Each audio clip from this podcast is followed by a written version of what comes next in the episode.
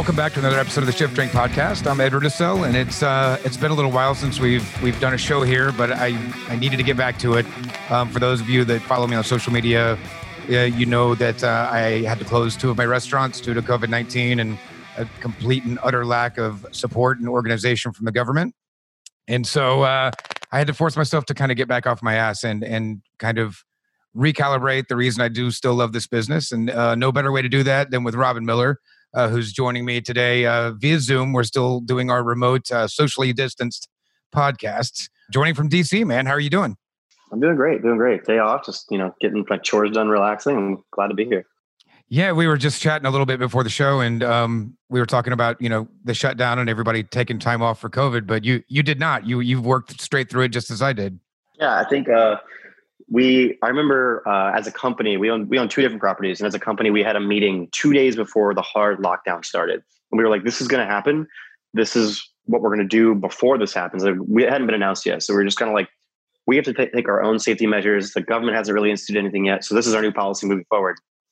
And literally i think it was the very next day where we got the call that everything was over. And we were like oh new plan altogether. We're not like forget it. We got to figure this out. So we took like a 24 hour like hiatus and then we all got phone calls that night explaining our new responsibilities, and we all went to work. Um, so a lot of the staff who were front of house now we're back of house. We were doing food prep. A lot of people became delivery drivers. We were coordinating all sorts of stuff for you know in different areas we were not familiar with. So we had to learn new jobs. We had to develop new systems. Um, you know, learn how to do, you know, online ordering and managing all that kind of stuff. So yeah, it was it was a wild time and it was a lot of hours. But well, important to note too. You're so uh, we didn't uh, mention where you worked. You're the bar manager of one of my favorite places in DC, uh, Copycat, uh, which has been mentioned several times on the show.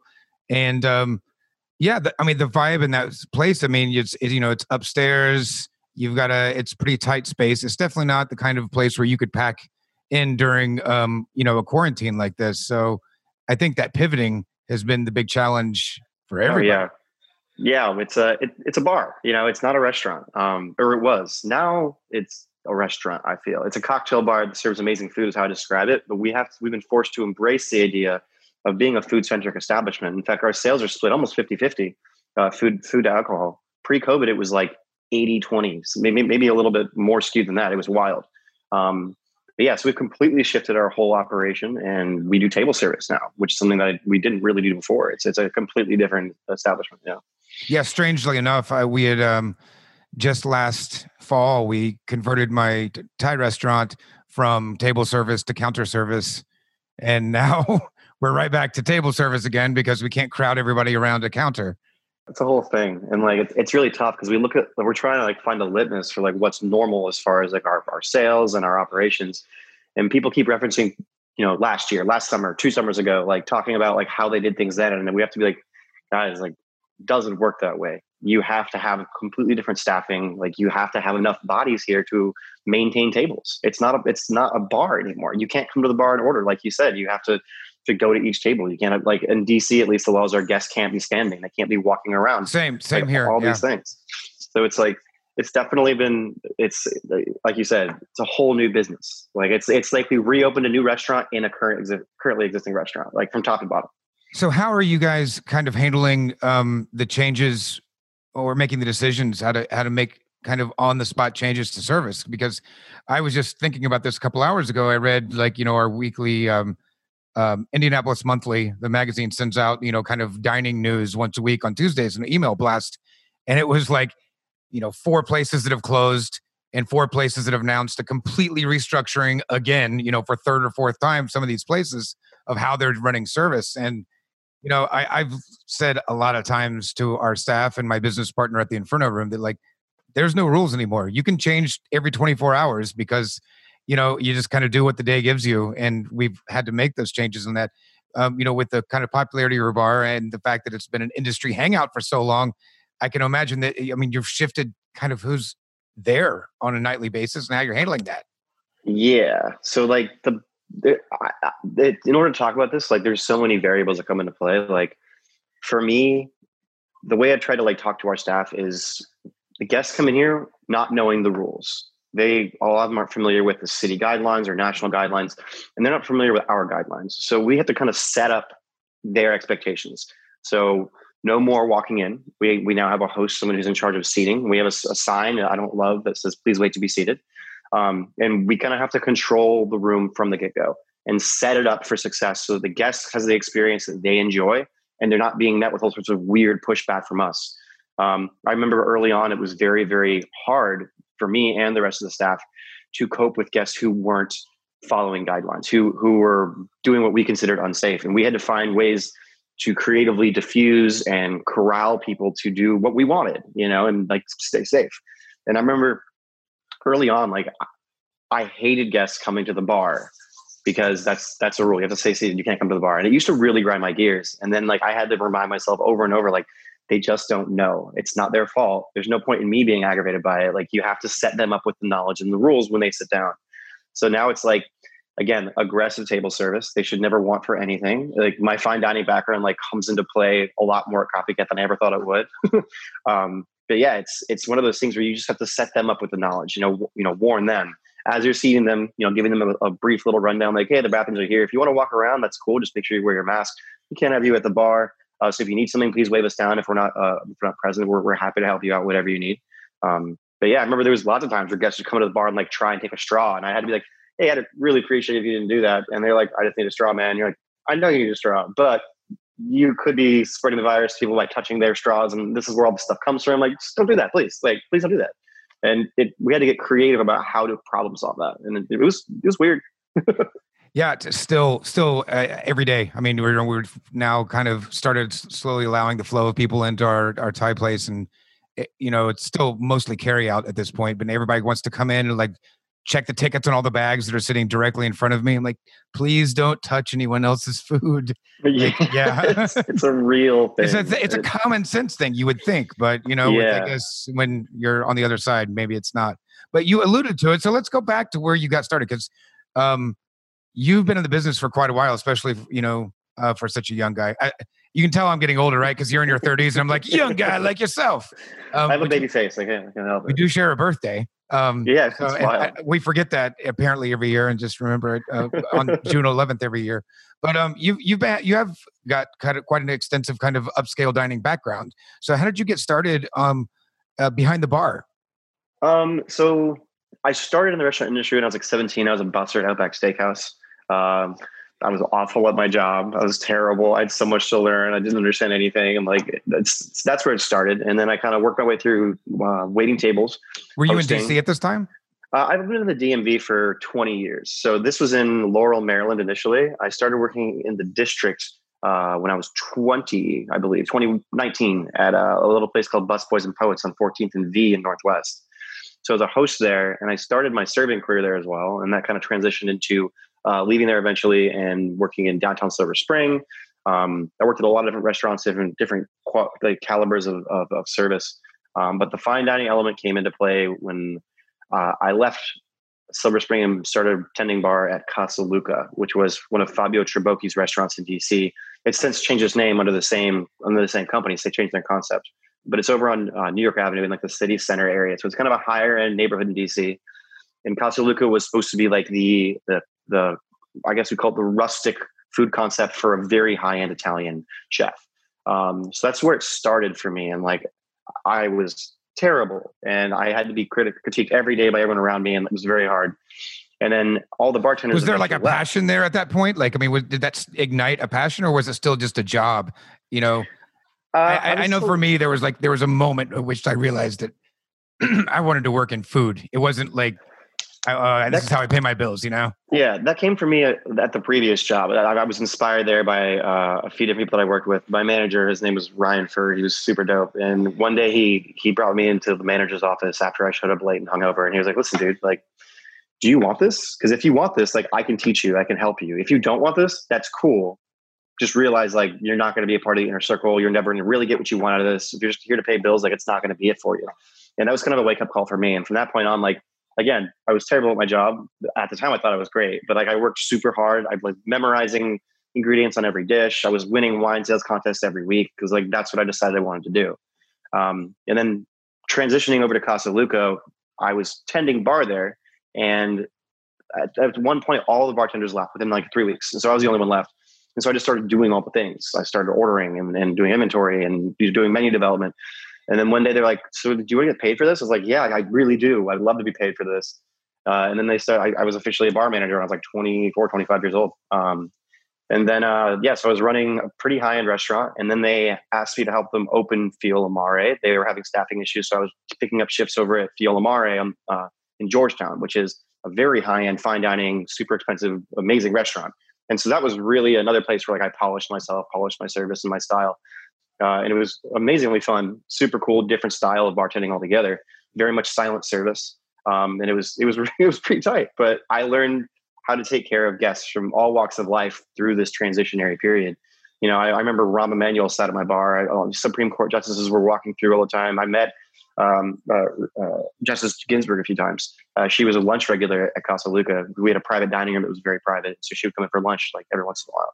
So like that's where I kind of cut my teeth it's pretty dope, dude. It's pretty yeah. uh, Michelle Obama had dinner there too, um, but I wasn't able to go in the room. It was like they they basically had a list of who was allowed, and like I was not. So I was ah. absolutely not allowed. um, not for any particular reason. I don't have like a record or anything, but like I just wasn't the person they were going to let in there. It was cool. I don't care. I was playing bar, but it was really awesome. But I, that's kind of where I learned how to how to work with people and you know read the room, read the situation, and you know adjust your level of service and how you're going to interact with them accordingly. So that's I hope that answers your question. It's really this from Fabio Trabocchi's restaurants. It is. It's an interesting um, city that you kind of learned in as well because there's no real room to kind of spend ten years getting it down and deciding what you're going to do.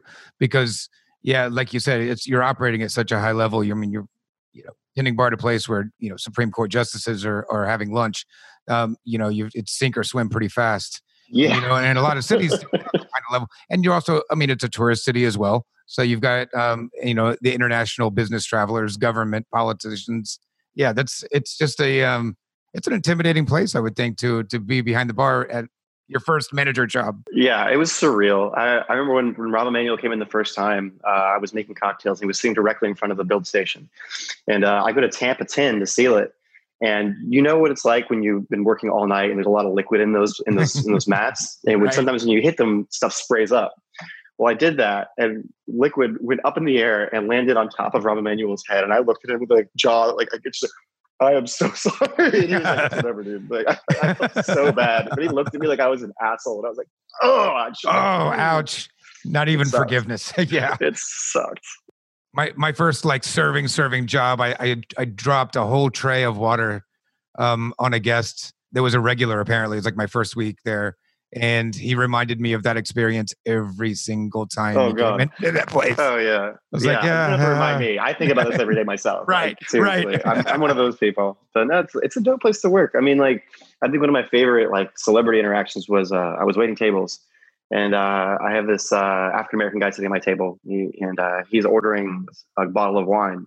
He's got this very distinct voice. It's deep, you know. It's, I'm like, forgive me, but you sound just like Kojo Nnamdi uh, from NPR. And he's like, that is because I am he. And I was like, get out of here. He talks like that. Like, it's, it's so Kojo. I was like, this is ridiculous but yeah, that was probably my favorite like famous person interaction in, in working in, in, DC. It was pretty dope. That's super cool, man. Well, it was funny when we were talked earlier in the week. You know, you were talking about how how much of a change this has all been from. um How did you phrase it? Your uh, molecular bullshit and foams or whatever it was. You know?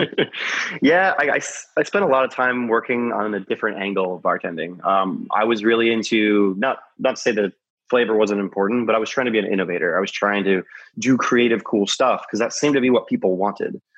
And like, it's true. A lot of people want that. They want beautiful cocktails they can post on Instagram. They want foams. They want bubbles. They want, you know, all sorts of ridiculous garnishes. Like, they want a beautiful cocktail. And that works from a marketing perspective because you can't taste via uh, Instagram. So having visually stunning or provocative drinks is, is a thing, you know? And so like that was an angle that I worked heavily for a very long time. Um, and it worked for me. You know, I, I built like my career around that. Like I was recognized in DC for that. Like not that I was famous by any means, but I had I had a small amount of notoriety within the bartender community for putting out like beautiful, stunning drinks that also tasted good. Um, whereas the copycat is is not that. It's the drinks are beautiful, but we don't even put garnishes on most of our drinks. We just express peels and discard because they're already serving their purpose. There's no reason to have a floating peel in there. Like we we we only do it for on a rare occasion. Um, so it's a very different style and what uh, maybe this might be going off a little bit more on a tangent, but what separates Copycat and other bars like us in the Petraske style is uh, understanding fundamentals and building off your technique in those fundamentals before you explore cocktail innovation. And that was very hard for me to recognize that I had been making mistakes for years, that I had been doing a bad job for years. And I understood flavor science. Like I understand how, how acid balances sugar, how bitterness fights uh, sweetness, how alcohol and sweetness can counteract each other, how you can pour you know like i understand that but understanding the building blocks the recipe structures like the core of cocktail making has changed how I look at this and how I make drinks completely. I'm a very different bartender. I'm way more humble. Like I, I, it's it's very different. I was such a cocky, arrogant bartender when I was like winning competitions and doing ridiculous stuff. And like looking back, I just ah, I'm just, just fucking hang my well, head because I didn't know, know anything. Well, you're at that kind of age where you know craft became huge really fast. You were just the perfect age to be getting into it at that time and yeah, it was um we kind of took a step back. You know, I'm what, 12 years older than you, I guess 13 years older than you, and just you know, it was cool for a little while when like one or two places like, oh my gosh, check out these cool like salt foams on. You know, well, I guess that's a bad example because that really is probably the best use of a foam I've ever. it's like the Jose Andres like salt foam. It's like that's the exact reason why a foam should be used. It's perfect. Um, but you know, and then everybody was doing it, and then you started seeing 14 ingredient cocktails. And again, this is coming from a tiki guy. So, you know, um, but then it was like, and every ingredient was infused with something else. So it was really like 28 ingredients. Yeah. Nothing and was, like, nothing was simple. can I, can I just get a daiquiri? And they're like, oh, we don't have a blender. Like, oh, like, yeah. Going back to the, the basics is, you know, is important, you know? Yeah, the other day someone was talking to me about it. They're like, I'm just over the era of making rose hip tonic. And I was like, I feel you, dude. That's, that makes total sense. I'm also over that. I'm not saying there isn't a place for that. I'm not saying there isn't room for innovation, creativity, but I think that we were doing things for the sake of having a complex looking menu so often. Like when you look at some of these ingredients. Well, and it's hard to set yourself apart. You know, you you need to set yourself apart, especially in a city um, where there's so much competition. Mm-hmm. DC is pretty cutthroat.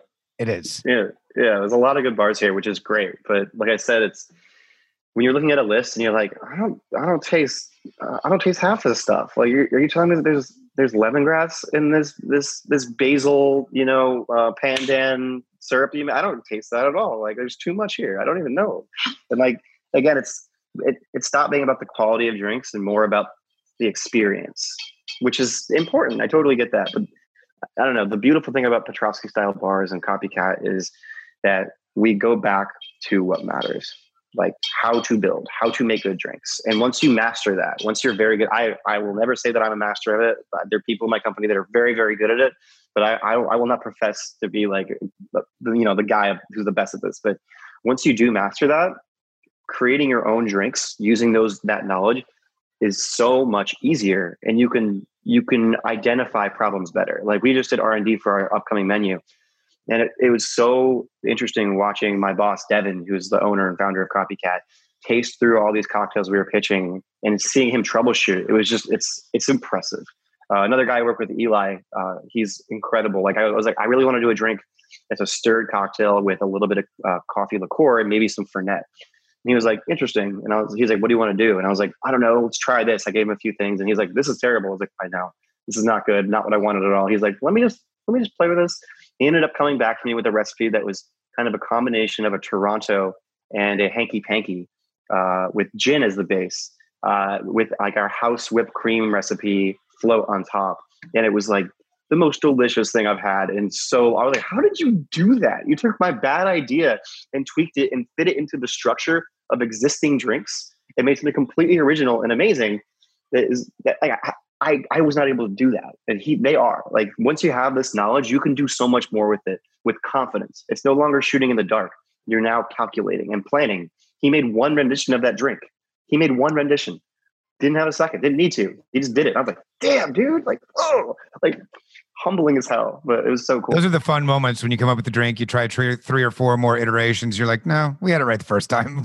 yeah, stop yeah. fucking with it. But you know, I think it's this is a good opportunity to kind of talk about the vibe a of Copycat because I've sung the praises several times. We talked with Chris Franco on the show before, I've talked about it.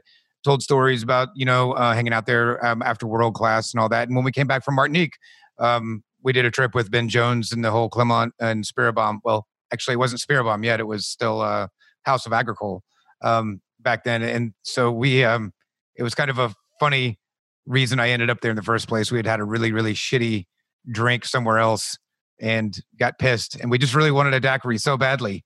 And uh, there uh, was somebody sitting at the bar and like, oh, well, you should you should go to Copycat, and it was like right before last call, so we hauled ass over there, and we went in. We were like, can we get three daiquiris? And the bartender was like, I'm sorry, we're just doing shots and beers now. We're like, oh, like we so badly wanted a daiquiri, and we told him the whole story of the shitty drink and the whole big debacle we had had at, at another location, and um, he goes. Did the bartender look like this? And he described him. I was like, yeah. And he said, all right, I'll make you daiquiris. oh, it's so, shady. Oh. Yeah, yeah. So we got our daiquiris, and uh, but that was wh- what point I noticed the menu. Now I'm not sure how you guys do things now, but I can tell you my first impression of the place. And this, gosh, what would, year would that have been? 14, 15? Um, we walked in and we got our daiquiris, and we didn't realize that at, at that moment it was a rum focused menu.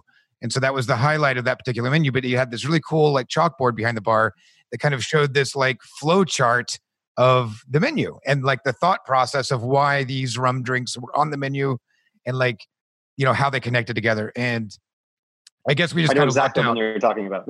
yeah, it was yeah, it was, uh, and we were immediately in love. And at that point, we're like, "Well, this sucks. We got here 15 minutes before they closed. We wanted to stay yeah. all night." Yeah. So the the way the chalkboard works, um, we don't have it up right now because we can't have guests walking around right, looking right. at it from their tables. So we have a we we have menus with the printed on there now. Devin Norman does all the artwork. He actually went to art school, so he's got like a deft hand. He's got a great style, and the menus typically um, they're either broken up into categories, so it's very clear what you should order. It's very it's very like idiot proof. It's like this one is like sparkling cocktails, like sours, uh, on the rocks, stirred and boozy. Like it's very clear. Or the one that I like the most is where there's the infographic style, where one of them that I loved is it has the daiquiri on the far left and it has like almost a family tree of cocktails that branch off and cocktails that branch off those and all stem from the daiquiri. And that's one of my favorite menus to look at is you can actually track the evolution of the history of this drink, and it's so cool. And we did it with a few other menus. Um, we have others that I love where it's a pie chart next to each cocktail that show the proportions.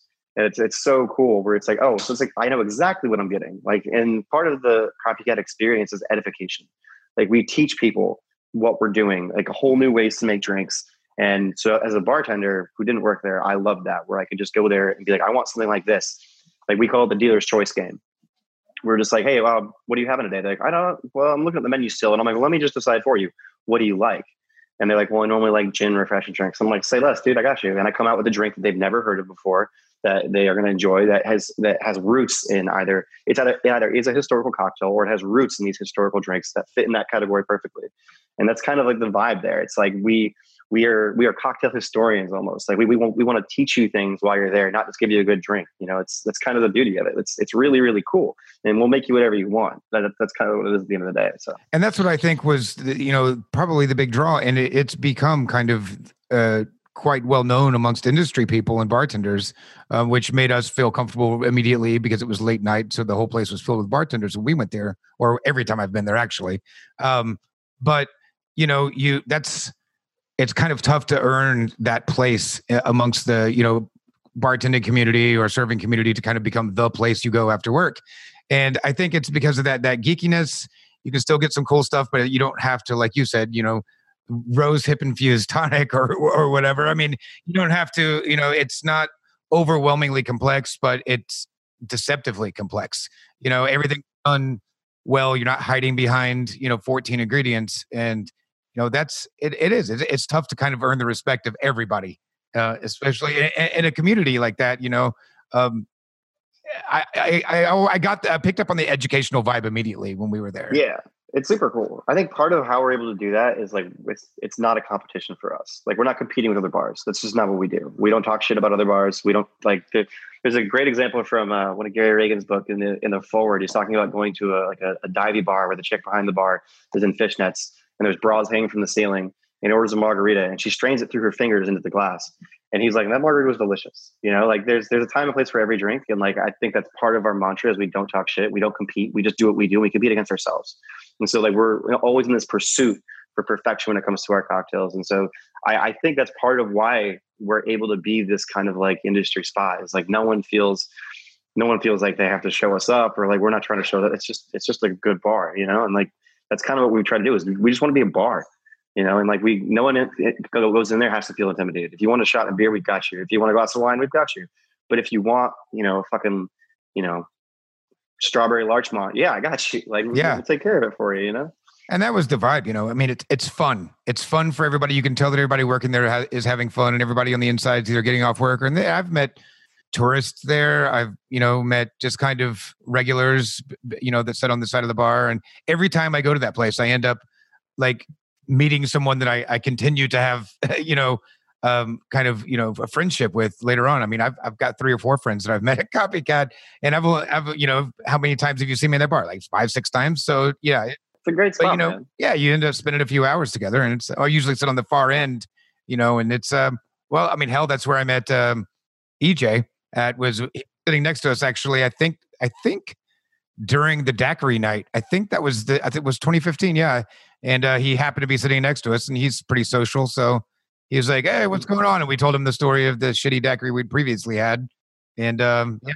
So, and obviously he's been on the show now since, and I mean everybody's kind of shut down. Yeah. So it's at, at, at that time, which is I think around the time that I met you as well. Uh, you were working at Espita, yes? Yeah, so I was doing the I was like one of the head bartenders there, just like doing the cocktail program, the mezcal program. Like my main focus there was kind of the creative cocktail side and like training.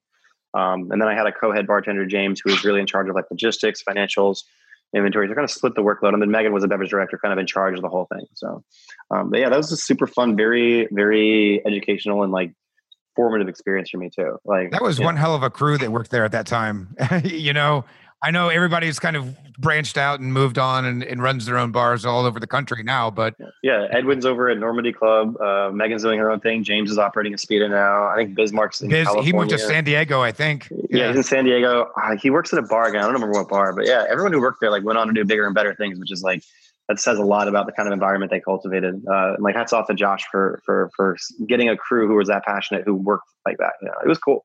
I had a lot of fun. So I mean that that's definitely a program that I, I, enjoyed heavily as well. I mean, when you what's your go-to booze when you're because you've you've worked in agave, you're kind of doing all over the place at, at copycat. Yeah, I, I worked at a, a, whiskey bar for a while too, so I, I do definitely have a lot of different passions. Um, when I'm drinking at my house, like I hate to be like so lame about it, but I I really just like cheap beer. Um, yeah, like I, I've heard this about chefs too. A lot of chefs like junk food after work. And to me, the logic behind it is like white noise. Like I don't want to think about what I'm drinking. Like I, I, I really just want to have something that I can enjoy and not think about. And that's kind of part of it. Um, also, like one of the beautiful things about working in places like this, whether it's food or beverage, is that we do things you can't do at home. And so it's very hard to like make yourself a proper drink at home. Like when I try and do it at my house now, it's, it's just frustrating for me. I don't like.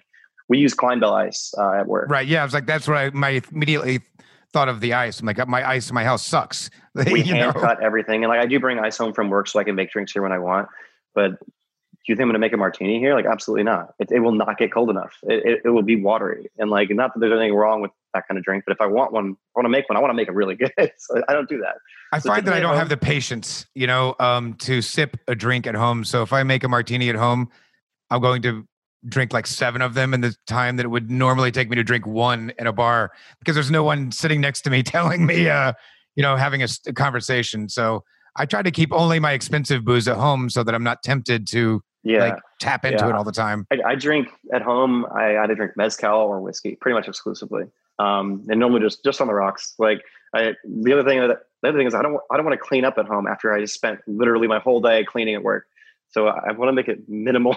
it's just like here's some great whiskey on the rocks, good to go. Right now, um, I have uh, Knob Creek nine year bonded sitting next to me. It's ridiculously good. Like, ugh. And we get we we use that at work, so I, I get to buy bottles, which is nice. But yeah, that's that's actually our rail. so you're you're 32 years old now, so you've only been what uh, uh, I guess, legal to be behind a bar for the last 11 years. Um, how have you gotten a chance to travel around a bit to see some of these distilleries? I know that this is kind of one of those businesses where there's lots of trips, but there's also lots of hours to work, and it's very hard to get out and about and do those things. I was just thinking because you know, bourbon country is so close to me. It's literally a day trip. I mean, you, we can be there in a couple hours. It's nice. uh, I I haven't done the bourbon thing. Uh, I did the Oaxaca thing with mezcal. Um, we got to go on like some really cool, very specific trips. It was never just like the the the like generic bartender trip to mezcal country. Like it was always very intense, very education focused. Yes, we drank a lot, but it was like it was always like with in our free time, which we didn't have a lot of. So like I had a lot of fun going to Oaxaca. Uh, I've done like other distillery trips around here, but I feel like that's something that bartenders get to do when the brand is trying to like i think it's almost a marketing technique. Like i don't mean to sound shady about it but like frequently like i don't need to go. Like i really don't. Like i, I know if you've seen one alcohol. you've seen them all right? Exactly like, i know how to make alcohol. I know how distilleries work. I understand the difference between alembic and a column and like these things just don't i don't need to go. Um, so as far as traveling i mostly travel for food and cocktails.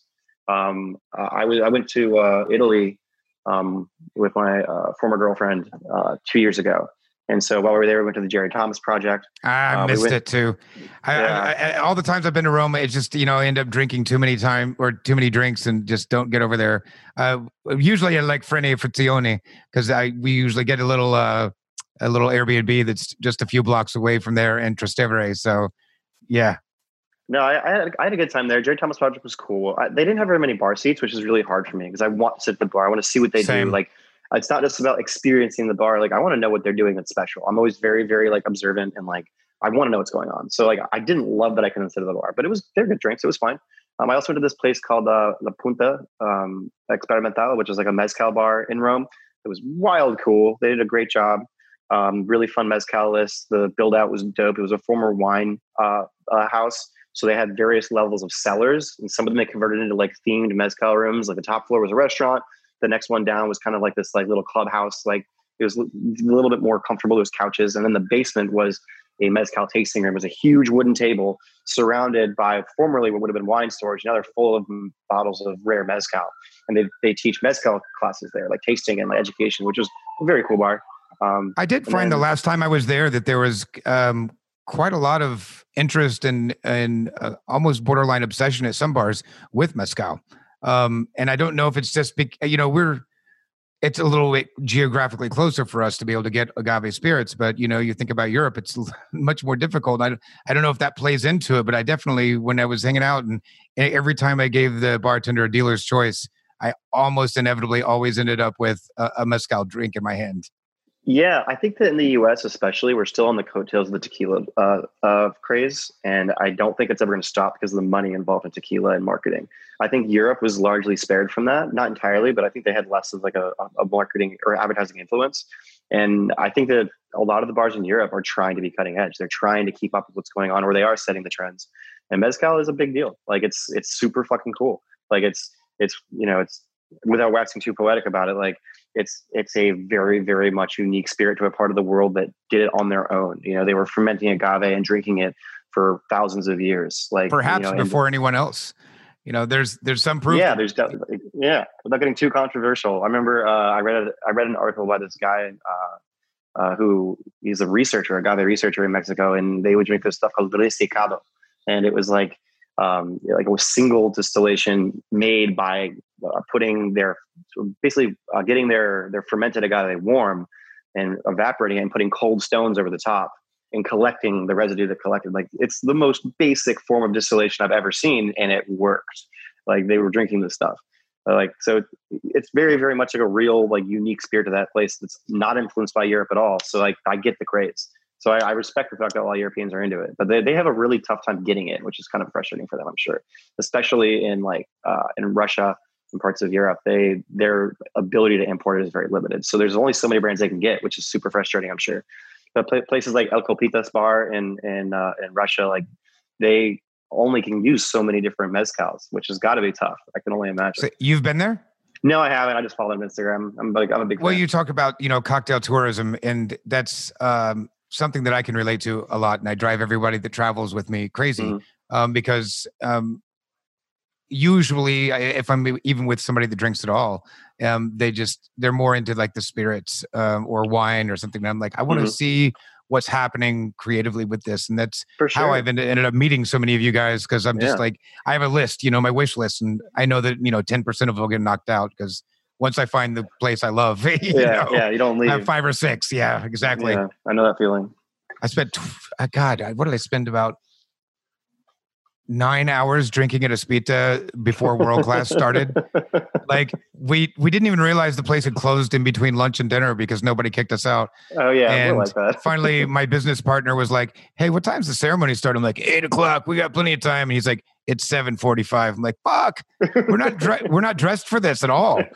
And um, yeah, we went to World Class uh, in t-shirts, jeans, and I didn't even have like my glasses on because all I had was sunglasses. When we oh, walked in, it was lunchtime. Yeah, we went. We were uh, went in with Rolf, and speaking oh, of Oaxaca Rolf trips, he owes me one.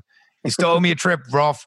Um, so as you've traveled around a bit, um, you know, where's some of the cooler places you've been? I mean, Rome's uh, definitely got some cool cocktails, and that's relatively recent. Um, the yeah. first few time, first time I went there, you didn't really have access to a lot of great cocktails. I mean, they were there, but it was a little bit harder to find. Mm-hmm. That was my only international trip, really, um, as far as cocktail bars go. Around the U.S., like probably my favorite bars I've been to. I'm trying to remember, we had a really good time at uh, this bar called. Um, I'm trying to think.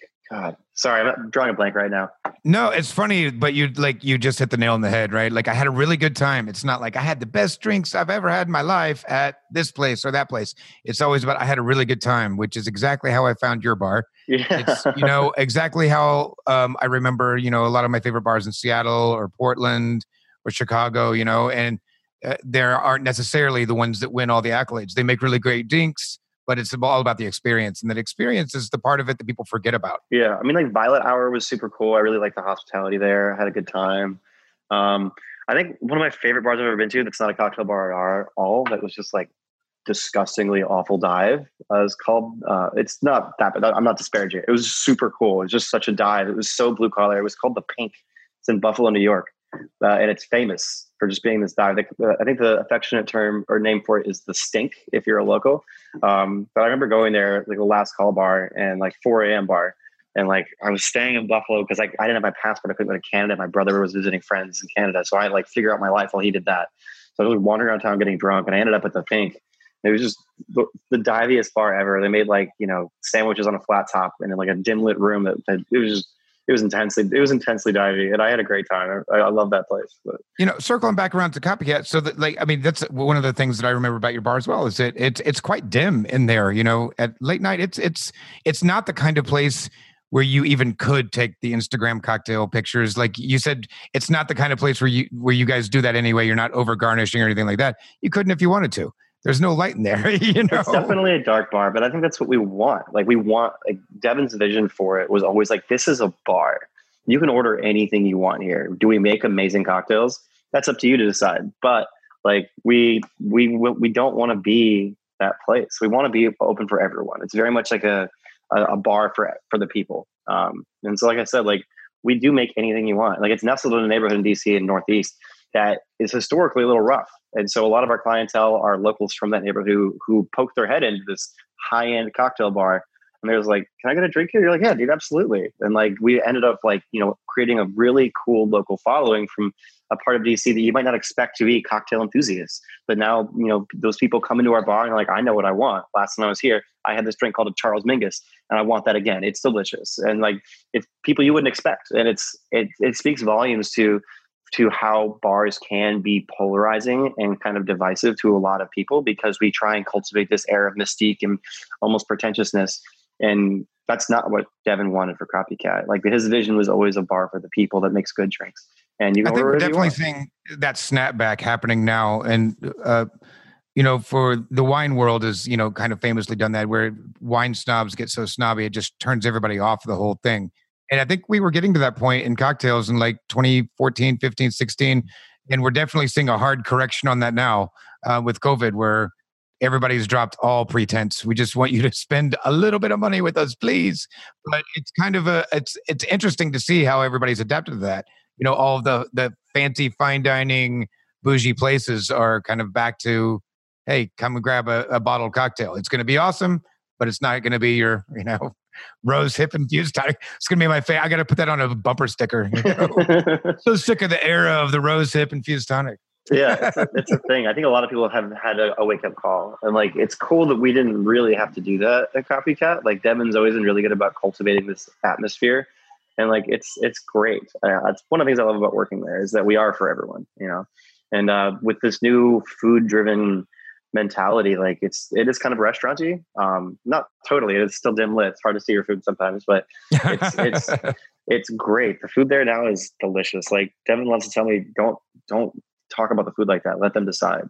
But like I think I think the food is great. So was the food before was um was sent up from downstairs, right? At least when I was there before. Is that the, still the same system? Uh, you own the bar, or I'm sorry, you own the restaurant space downstairs as well? Yeah, um, so we, we have the whole building. Uh, it's our it's kind of like that. Um, but the food has changed. We used to be much more small portions. It was street food. It was Chinese street food, and so it was different quality, different sizes, and it was much smaller menu. Uh, we've definitely expanded it. Uh, it kind of mirrors our food menu over at Astoria, the new location in our brand. Um, so it's more specifically Szechuan with some Cantonese dishes. Um, so it's like big flavors, lots of numbing spices, lots of spicy spices. Um, chilies are a big factor in what we do. The, the, food prep there is like insane. I respect the hell out of our kitchen staff. Oddly enough, a lot of our kitchen staff are bartenders uh, who transition into the back. Uh, we're revenue share, so it's there's no reason not to, uh, which is another big part of why I love working there. Like I, we can go on about that in a minute, but the, the food there is phenomenal, um, and it's a big part of of what we do. Um, the prep is insane. We make our own chili oil from scratch. We make our own shiner oil from scratch. So it's like everything about it is like as authentic and labor intensive as it needs to be to be perfect. You know, it's it's a it's a very cool change to have a full menu of like I think we have like twelve dishes, uh, maybe a little. I can't remember the top of my head, but we have taken a lot of those old school copycat dishes, tweaked them just enough, and increased the portion size to fit this new this new system. Um, but the food is, is awesome. Highly recommend. So how much do those? How much do those like uh, Chinese flavors kind of cross over into the cocktail program? I mean, obviously you guys flip your menu quite a lot, but because you mentioned, you know, like the numbing spices, and I'm always like a love. Uh, I, I just love Szechuan peppercorns and all those things. And I've had a couple of really well done drinks with uh, Szechuan peppercorns in them. It's tough because it numbs your palate. You don't want to kill anybody's palate right before they have a second drink. But um, yeah, I mean, do, do they? Have they served as an inspiration or is it kind of just something you've done before or they just leech their way in as each menu arises? Uh, i think that the influence on the cocktails from the food is very minimal. We try and really stay true to this style of cocktail. But yeah so like our, our cocktail program is very much traditional as far as the style. It gets a little bit more experimental with each menu. Not every time it increases but we're staying true to those classics. You know we we we function within those recipe structures. Very rarely do we have a recipe that is completely new. Um, and again, like the ingredients we use, the ingredients we use are the kind of the ideas that anyone can do them at their house. Like if you want to do it, and you can get these things at any bar. Like I think the most experimental thing we do is like apple water sandwich. Please, dude. Please. Sorry, my dog's crazy. It's a little corgi dachshund mix named Sandwich. What does? Yeah, his name's Sandwich. yeah. so I have two great. dogs, Sandwich and Ruben. Ruben's a little Shih Tzu. Uh, but he's quiet right now, which is good. Anyways, yeah, our, our our ingredients that we use pretty much are what you can find anywhere. That's kind of the. It's almost a challenge. It's like we're doing this with the most basic ingredients possible. The most experimental thing we use is is apple water or watermelon juice. Like every season, we do have some seasonal elements that we draw from, but we're not. It's it's not about. One thing that Devin loves to talk about is I don't want to make a drink that you can't get anywhere else. You should be able to get these drinks anywhere. Uh, we just make them our way, and that's what you're paying for is our attention to detail and our technique. So yeah, I do feel like that's something that's uh, that's kind of been lost a little bit, you know, of the kind of era where you could go into anywhere and call a drink, you know, with such specialized ingredients. It makes it very hard. If I really, yeah, if I fall in love with something that you know has your rose hip tonic and I can't necessarily get that everywhere. You'll never kind of accidentally stumble onto a classic drink and be famous for it forever, you know, like a cosmopolitan or something. yeah. It goes into our liquor selection too. Like we pretty much only carry one of everything. Um, we only have like four or five back bar whiskeys you can choose from if you want to drink something on the rocks. It's not our rail. But again, like that means that our rail is really good. Like our rail is Knob Creek nine year bonded. Like our rail is dope. But that means like again, we're our whole program is based around you know, the Petraske method, which has very rarely been doing crazy esoteric stuff. We want you to be able to order this drink anywhere or make it at least anywhere. But we just want you to experience how we do it. Um, which is why like we share, you know, we build off the Madrusan list. Like we our recipes follow those same classic structures. You have your buck, your juice buck, you know, your your juice sour, your sour, non-traditional sour. We we fall in those structures with every cocktail we make almost. It's very rare that something was completely different. Um, that being said, we do have some crazy original stuff. Like one of my favorites is um, the Moloko Plus. Uh, it's themed after the cocktail they drink in the Clockwork Orange before they have a taste of the old ultra violence. So Devin made this drink like I don't I don't even know how long ago, but it's equal parts simple syrup, uh, Irish whiskey, and absinthe topped with milk, and it's so good. I order it all the time when I'm off work. It's delicious. But then we have the Moloko Plus number two and the number three as well. So we follow those same traditions of like small variations building off a cocktail and numbering them. Like we have lots of drinks like that. Um, but yeah, that, that's kind of the gist of it. Like we, we really want to be a program where it's not super esoteric. It's not super convoluted. There's not 15 bottle pickups. You know, we're not making house bitters. Like if there was a need for it, I'm sure we would. We don't see it that way. You know, we sh- well, you have also got a, a, kind of a tight space as well. You couldn't do that. You know, um, Sother talks about that a lot. You know, at Amor Amargo, it's just you know there's not room to have 45 different gin options in a small space like that especially when you be working with efficiency um, you you did touch on it a bit but um, i wanted to discuss a little bit you know kind of the um, unique pay structure there as well because um, i know that the your bar and we talked about it in the episode with the green zone guys um, you know ej and chris talked about uh, copycat being a big influence on how they kind of developed and uh, built their bar um, with with copycat in mind and the way that everything was done. And so, would you mind talking about that a little bit? Yeah, so we're a revenue share. Um, a portion of all sales and revenue goes towards operational costs of the of the business, um, and then the staff have a, a, labor pool that we all draw from as far as our payments. So it changes every pay period based on how what our sales were, and we all have different. We have a point system to determine how much you make from that um, based on your responsibilities, your abilities, like what you're able to do. If you're a driver, if you're a bartender, if you can do all the positions, you get paid a little bit differently. So we are very much revenue based, uh, kitchen as well. Um, and it's unique. And it's also made me lose faith in other businesses, which is kind of a negative. I can never go back to a normal system because I know that people are getting paid more because they're exploiting other people. Because people in the house, especially people of color and immigrants, are being paid wildly under what they should be. Line cooks making minimum wage you know, unable to get overtime because of a contract they were forced to sign to be in there when they, when they were hired. Well, that's insanity to me, and it's wrong. Like, it, it, I I have a very firm moral belief in that. Like, so I can sleep at night knowing that where I work, we're all paid fairly, we're all paid evenly. Um, you know, if you don't feel like you're being paid right, you can have a meeting with the owners and discuss it and present your case, and they'll explain to you why you're being paid the way you're paid. And if there was a, a mistake, if they feel like you do, or, you know, deserve more, you will get paid more. Um, and it's very, very unique. And I think it's I think it sets the curve for the industry because we are reaching a point where we're becoming much more self-aware. Our voices are being heard. You know, it's it's it's not necessarily like a union level of like demanding you know equal treatment, but I think the industry in general is waking up to the fact that we operate off of exploitive practices. This is the real trick, you know, in in restaurants and bars is the the hourly rate wage, right? You know, and we're seeing so many attempts um and, and to solve this this problem. You know, server wage for those of you outside the United States, or or even in varies from state to state um, in the United States as well. Um, but for the most part, server wage is you know less than half, less than a quarter uh, of minimum wage in the, in the states. And so uh, I know in Indiana, it's like that's two dollars and thirteen cents an hour. Now that's more than made up for in tips, and if it's not, then you have to make it up as an employer. But the issue falls into this: um, is that we would all love to just shuck this tip system out the door. But the second you raise your price a dollar, you know, everybody cries and screams. You know, they everybody wants to support the the the better pay until it comes out of their pocket. You know, and that's where you know Andy Ricker had issues with that um, in Los Angeles. Um, I know that there. I think Bastianich might have tried it in New York. I always read all the articles about it. You know, everybody that's giving it a shot, like, oh, hopefully this will work. Finally, we've solved this.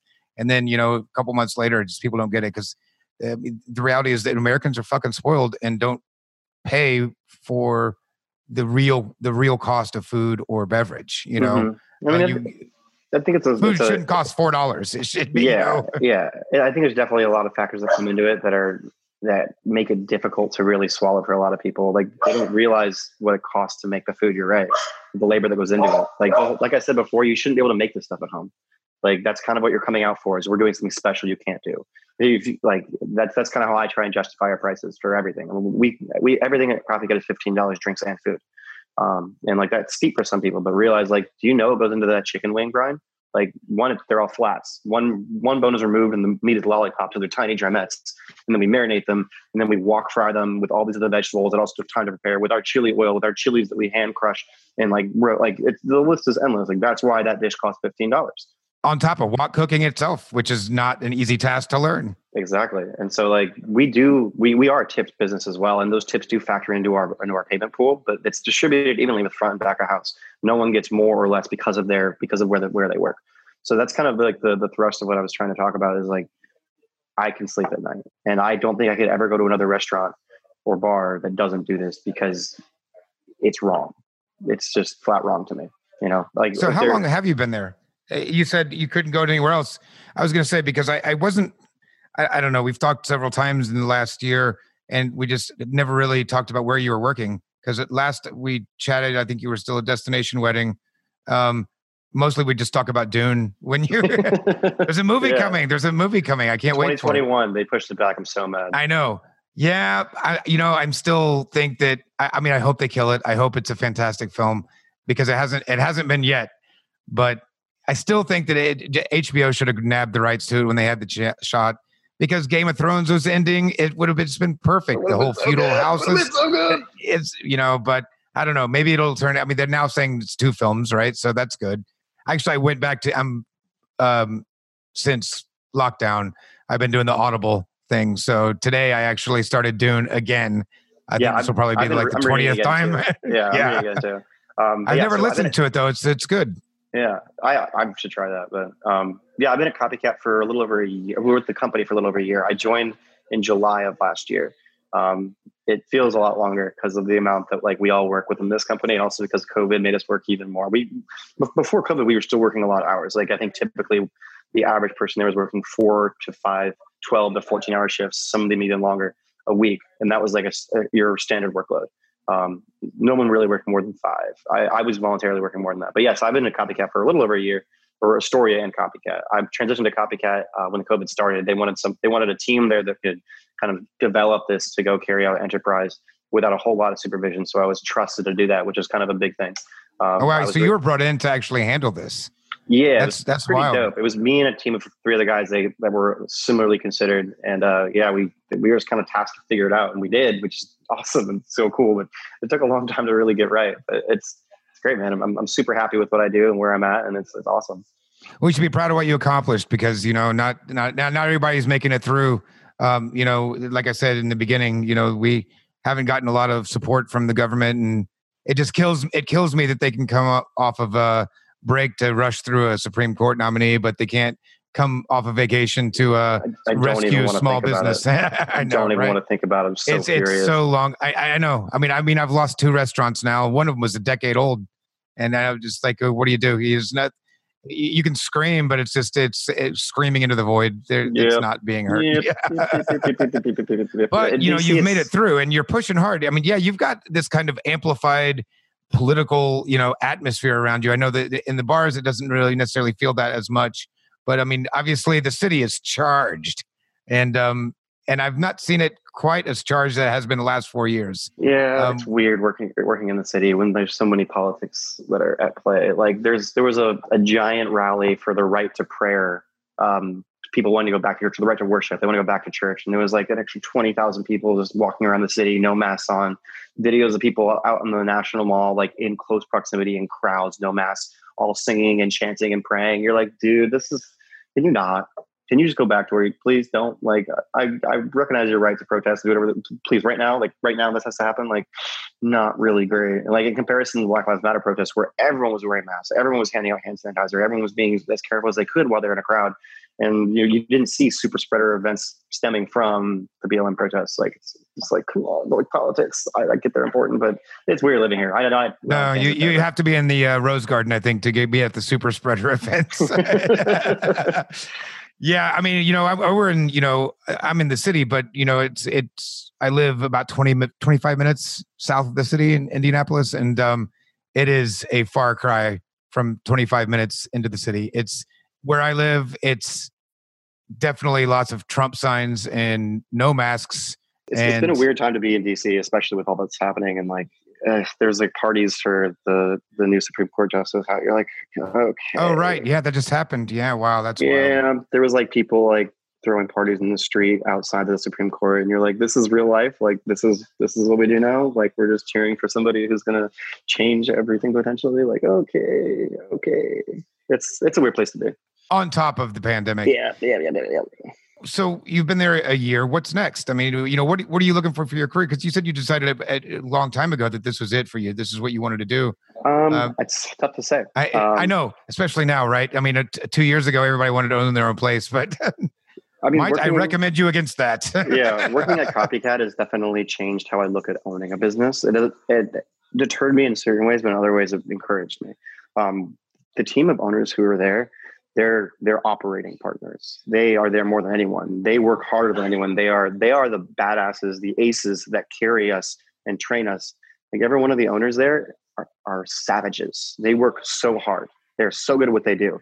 And it's inspiring. And it showed me a very different type of ownership that I haven't experienced firsthand before.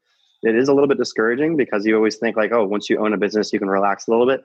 Like, no, that will never happen unless you have a type of business where you can pay someone to operate it for you. And like, hats off if you can afford that. Like that, that's tremendously cool. Right. And in which case, this is the wrong industry. yeah. Know? So uh, I, what I want to do after this, I don't know. Like I'm, I hope to be a copycat for a long time. Um, I really respect who I work for and work with. I respect their program and what their their ethics are. Devin is always emphasizing what ethics, work ethics mean, and I admire what they've done in their program. And I hope to be there for quite some time um, ownership someday?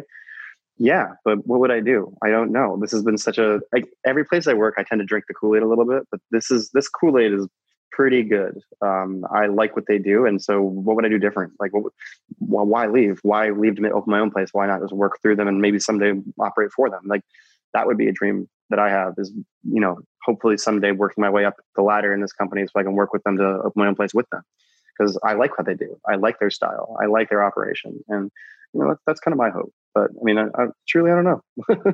yeah, it's tough saying. You know, it, everybody's plans have changed so much, and I don't know. It's been hard for me to get back in that right headspace. Oh God, yeah. You know? I know so many new real estate agents. Like it's unreal. right. yeah, I know. Right. Yeah, that's the um the bartender equivalent of uh leaving the government to uh, spend more time with your family. Right. Exactly. right. going to be a real. I want to go into real estate. No, you don't. Awesome, man. Well, I mean, I appreciate you coming on the show. I know I've taken up a lot of your time. and Your roommates are, you know. Oh, dude, I really appreciate you reaching out. Like, this is a lot of fun. I love talking. Well, we've been meaning like, to do it for a while. In fact, we were supposed to do this in March.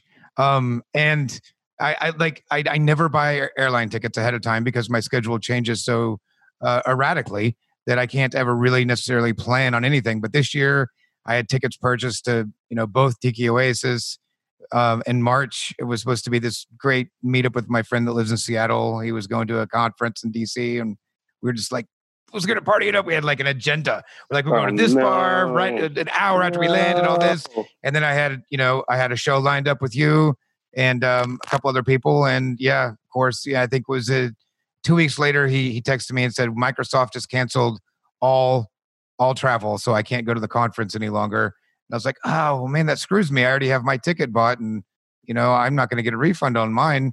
And uh, then a week later, everything got shut down. So there was no more concern about going oh, alone. Man. I'm super glad you're able to actually make this work. I'm glad we can finally like talk, and it's awesome and definitely an honor to be on your show, man. I appreciate you calling me. Well, uh, so where can people find you guys on social media, um, whether whether personally or the the restaurant as well?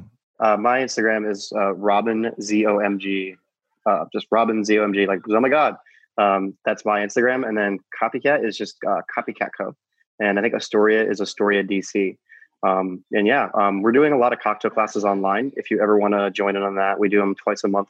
Uh, we'll teach you our technique. Uh, if you're in the area, we will actually uh, make ingredient kits and ice kits for you, so you can shake with our stuff. We'll sell toolkits. So if you're interested in doing that, anyone like, please feel free to reach out to me or to the appropriate uh, Instagram handles. Um, yeah, it's pretty dope if you want to learn how to make drinks the way we do it, which is in the Petraske method to a certain extent, and it's awesome. Yeah, I think that's um, you know, we've seen a lot of that happening over the last eight months. There's a lot of everybody's gone online to kind of do their live feed teaching you how to make cocktails, and it's been quite overwhelming. But I've seen a couple, and there's like it's very precise, very cool, and fun, which is always important. It's, it's you cool. know, yeah, like using what the pros use. Like we'll we'll give you the correct syrups, we'll give you the correct spirit, like we'll give you everything. You can even buy our tools, like the tools that we use behind the bar. So like you know, whatever you want to do, like we're game. Um, but yeah, that's that's that's the gist of it. You can catch me there. Awesome, man. Well, again, I appreciate you coming on the show, taking your time out, and you know, I hope you guys the best, all the best. Yeah, I hope everything. Uh, we come out of this all all unscathed. Well, I guess we're not going to come out unscathed, but but we've all learned a, a, lot of good lessons, and you know, the pivots. Uh, it's it's fascinating what you guys have kind of done to, stay afloat and keep moving in a forward direction. And, and, I wish you nothing but the best, and you know, give my best to the to the uh, owners and and I can't wait to sit to sit at your bar again. Thanks, man. I, I can tell you, you'll be high on the list when uh, when this ends. it means a lot. Well, I hope to see you soon. See you soon too. Appreciate it.